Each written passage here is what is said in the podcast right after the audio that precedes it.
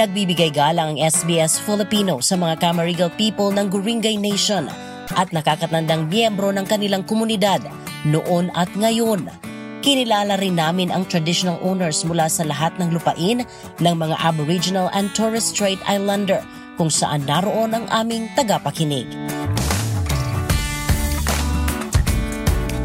Naranasan niyo bang umuwi ang inyong mga anak galing eskwelahan dito sa Australia at wala kayong mahanap na homework? Hindi ka nag-iisa sa karanasang yan. Kumusta ka bayan? Sheila Joy Labrador ang inyong lingkod at ito ang Australia Explained. Sa episode na ito, ating tatalakayin ang sistema ng edukasyon dito sa Australia. Ang sistema ng edukasyon sa Australia ay hinati sa apat na yugto o stages – ito ay ang preschool, primary school at ang panghuli, ang tertiary education o university at TAFE. Ang una, ang preschool o early education ay para sa mga bata na limang taong gulang pababa. Sa yugtong ito, tinututukan ang tinatawag na childhood development ng isang bata at tinuturuan din sila para maging handa sa tinatawag na big school. Ito rin ang pagkakataon na maaari nang makabalik sa kanilang regular na trabaho silang mga carers o magulang. Ayon kay Marian Santos na labing anim na taon ng guro mula Pilipinas. Hanggang nakatungtong sa Australia, nakapagturo siya ng preschool at kasalukuyang namamahala ng Learners Hub at nagtuturo sa isang public high school sa Melton, Victoria. Talagang iba ang sistema ng edukasyon sa Australia. In Australia, First, of course, print recognition ng letters. So, kailangan ma-recognize nila yung uppercase and then lowercase. Kasi term 1 yun yung tinuturo sa, sa preschool. Once na clear na yung uppercase and lowercase, you need to go to the sounds. So, for example, it's not enough to just say, ah, that's letter A. You need to know from A to Z normally sounds. So, A, B, K, D yung mga isa-sound natin siya isa-isa. So after knowing the sound, writing na.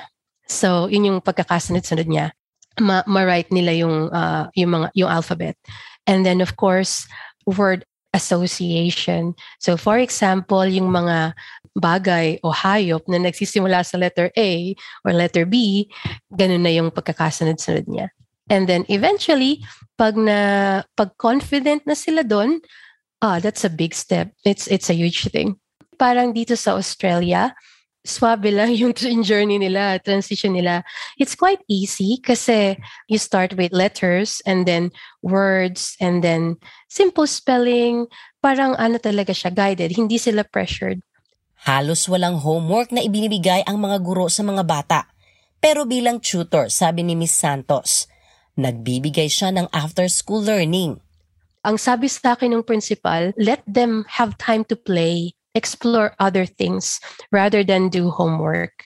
Lalo na sa um, yung mga preschool and yung mga younger kids. Some schools nag start yung homework year 3 kasi daw by that age, pwede na, makikita mo na yung benefits ng homework. Ako, I would highly recommend after school learning. I always call it like targeted homework. Hindi siya yung marami it's I, I'm always um, an advocate of quality over quantity. It will lead to more skills um, aside from content. It's more of like, you know, that life skills, responsibility, having that routine, um, prioritizing. So yung mga skills na yun, matututunan with homework.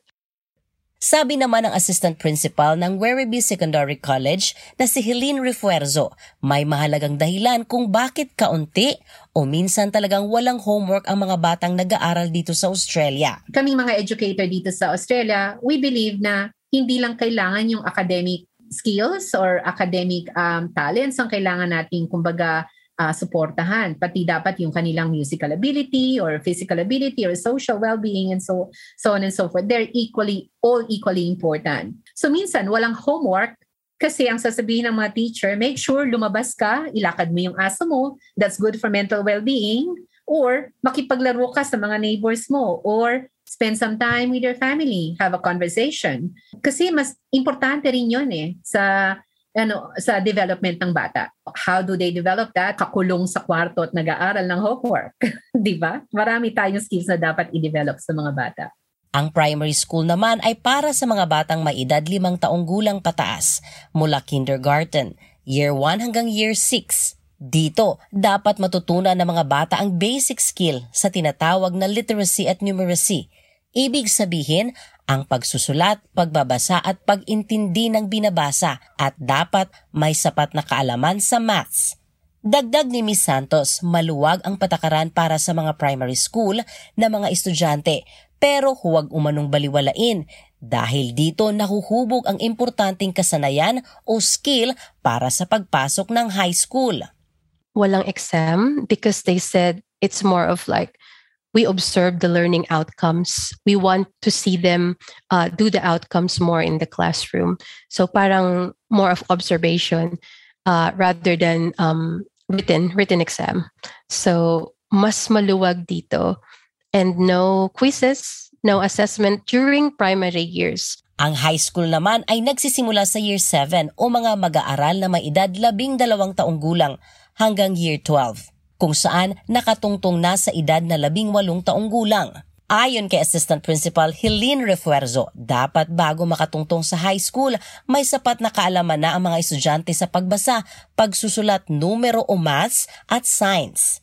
Dapat yung reading level nila at saka yung numeracy level nila is at a certain you know level already already that they should be able to manage yung more complex numeracy and literacy skills needed in order for them to understand yung mga topics na itinuturo sa high school.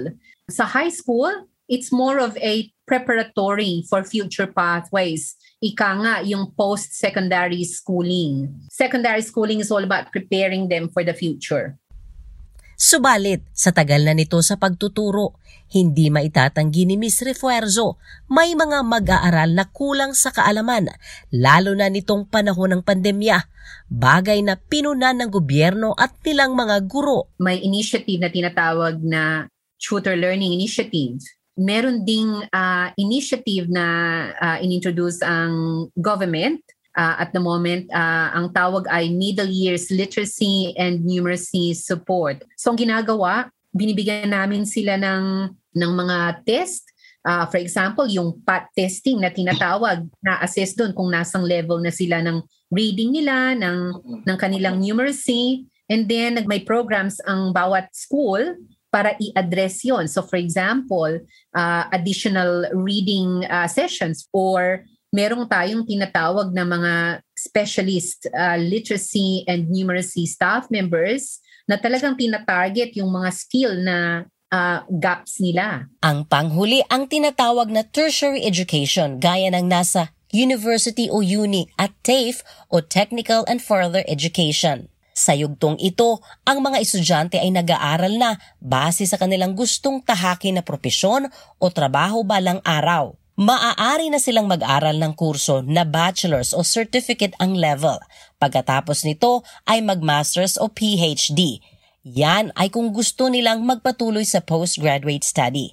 Pero kapag gustong paunlarin o matuto ng kasanayan o skills, maaaring pumasok sa TAFE o vocational courses. Isa lang ang ibig sabihin nito, kahit mataas na ang edad ay maaari pang mag-aral lalo na kung gusto nilang mag-iba ng karera o trabaho. Ayon kay Dennis Alonso, isang lecturer, assessment, evaluation, and teacher education and development ng School of Education sa University of New South Wales dito sa Sydney.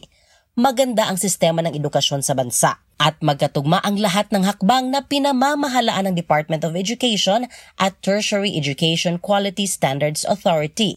After finishing your high school, what pathway you should go if you wanna if you wanna opt for um, uh, vocational before going to university. So we, they've got that really really nice transition, and you know you can have several pathways before you go to university and to your postgraduate studies. So Sa ating kasi, some of the courses na nasa TESDA can't be accredited in the university, but here we've got that pathway. Yung mga courses na tinake mo sa TAFE can be accredited to your university degree. Mas maikli din ang taon na guguguli ng mga estudyante sa pagpasok sa university at higit sa lahat dahil kaunti lang ang oras sa eskwelahan, makakapagtrabaho ang mga estudyante. Courses are highly integrated and highly select selected in a way na kung ano lang yung kailangan ng bata for their literacy and numeracy as for early years, yun lang ang focus ng ng mga subjects na kinukuha ng mga estudyante. So that's that's a really good they've got a really good structure uh, in terms of what courses yung dapat i-take ng mga bata. When the students go to university and they do engineering, in their first year, they have to take foundational courses for engineering. No more social sciences, no more English, no more mathematics that are not related to their discipline. Very focused. So because of that smooth transition from year 12 to university, yung estudyante per term here in Australia, they have to take only three to four courses. Maganda yung structure ng kanilang curriculum in higher education and high school in a way na na ma-maximize mo yung time as a student. And you know, most of the students here in higher education are working as well. Dahil nakatutok sa kabuang paghubog ng pagkatao ng mga bata ang edukasyon sa Australia, hindi lang pampublikong eskwelahan ang nag-ooperate, may pribado at independent schools. At kapag sa independent at pribadong eskwelahan ipapasok ang mga bata, may kamahalan ito, sabi ng educator na si Ms. Refuerzo. Kumpara sa pampublikong paaralan na voluntary ang kontribusyon bilang educator at isang ina, malaki ang kanyang kumpiyansa sa pampublikong edukasyon ako mismo ay produkto ng public school. So I believe in public education. Natutunan ko kumbaga yung resilience doon. Makisalamuha sa lahat ng klaseng tao. I guess na-develop ko yung uh, not just the resilience but I guess the courage to uh, um, to chase my dreams. Kung titingnan ninyo ang performance ng government schools, independent schools, at uh, Catholic schools, halos walang pagkakaiba. It really just depends on ano yung beliefs mo gusto mo bang matuto yung mga anak mo sa Catholic school? Go for it. Send send them to a government, you know, to a Catholic school. Ako ang belief ko as a parent personally is I want my my my children to learn how to be resilient the way I I learned how to be a resilient person and I want them to know how to alam mo yun yung makisalamuha ka sa iba't ibang klaseng tao and just be a good human being sa independent schools, it varies. Malaki yung range. Sometimes up to 50,000 per year. So depending on you know, depending on what school, obviously. Kasi yung 50,000 na yon, for example, may mga boarding uh, boarding fees or may, may, mga camps, may mga international, you know, activities na um, meron sila sa school. Habang ang ibang mga magulang na mula sa ibang kultura ay nakatuto kung paano makakuha ng mataas na marka sa mga pagsusulit at maging numero uno sa klase. Ang sistema ng edukasyon sa Australia ay tumutulong sa mga bata na makapagdesisyon sa kung anong kurso ang kanilang kukunin base sa kanilang gusto. Dito kasi sa bansa, hindi lang makapasok sa universidad ang paraan para makuha ang gustong propesyon o nais na tahaking karera dahil may karapatang pumili ang bawat estudyante gaya ng tinatawag na apprenticeship, trade, gap years at higit sa lahat, maaari kang makapasok ng trabaho kapag natapos ang high school. Ayon kay Assistant Principal Refuerzo, ang pagsusulit o exam sa mga bata sa mababang baitang ay pagsasanay lang sa tunay na pagsusulit pagdating sa year 11 at 12 hanggang sa TAFE at uni? Karamihan ng mga government schools, ang exams ay practice only from year 7, 9, uh, up to 9. Practice lang yan kasi by the time na pumunta sila sa VCE, yun yung talagang mga exams, di ba? So, ang purpose usually ng mga exams sa 7, 8, 9 is para masanay sila dun sa test environment, dun sa exam environment. So, pagdating ng panahon na kailangan na nila talaga mag-exam sa year 11 and 12, komportable na sila dun sa environment. Karamihan ng mga eskwelahan uh, sa Victoria, hindi kasama ang examination score sa final sa final assessment ng mga bata. Kasi ang Victorian curriculum ay it's about the skills. Uh, it's skills based. It's only an indication of where the student is at. Pero ibang usapan kapag nasa uni, sabi ni Dr. Alonzo. Dahil kapag malaki ang marka at magaling na estudyante, maging mabilis ang iyong pag-aaral hanggang postgraduate study. So after your undergrad, and then mataas yung WAM mo, which is the weighted average mark or your average, and you qualify for honors degree, you just have to add one year to do mini thesis or minor thesis. And once you get your minor thesis approved and with excellent results, you don't need to take master's degree for your PhD. You can enroll straight to your PhD. So you save time if you are highly performing and you enroll mini thesis. Dagdag ni Miss Santos sa kanyang karanasan, ang mga anak ng migrants dito sa bansa ay kadalasay na impluensyahan sa kultura ng mga magulang kung pagsusulit ang pag-uusapan. I'll take the test. Uh, I'll do my best, but whatever the outcome is or the result, okay lang sa kanila. However, those students coming from migrant families, sila yung mas more, you know, concerned and mas competitive sila na they want to do really good. They would normally impress the teachers with, with their scores, uh, really, really good scores, and they will always do extra work. Nakakabit na sa pag-aaral ng mga bata dito sa Australia ang extracurricular activities. Ito ang mga aktibidad sa labas ng pasok ng mga bata. Ilan sa mga sikat na extracurricular activities ay ang solo at team sports, music lessons, dance lessons, spelling competitions, debating at may swimming festival at marami pang iba. Sa paraang ito, nakikita ang ibang talento at kakayahan ng mga bata. At dahil sa pandemya, mas maraming pondo ang inilaan ng gobyerno para matugunan ang pangangailangan ng mga estudyante sa paaralan na nawala dahil naka-online learning ang mga ito sa mahabang panahon.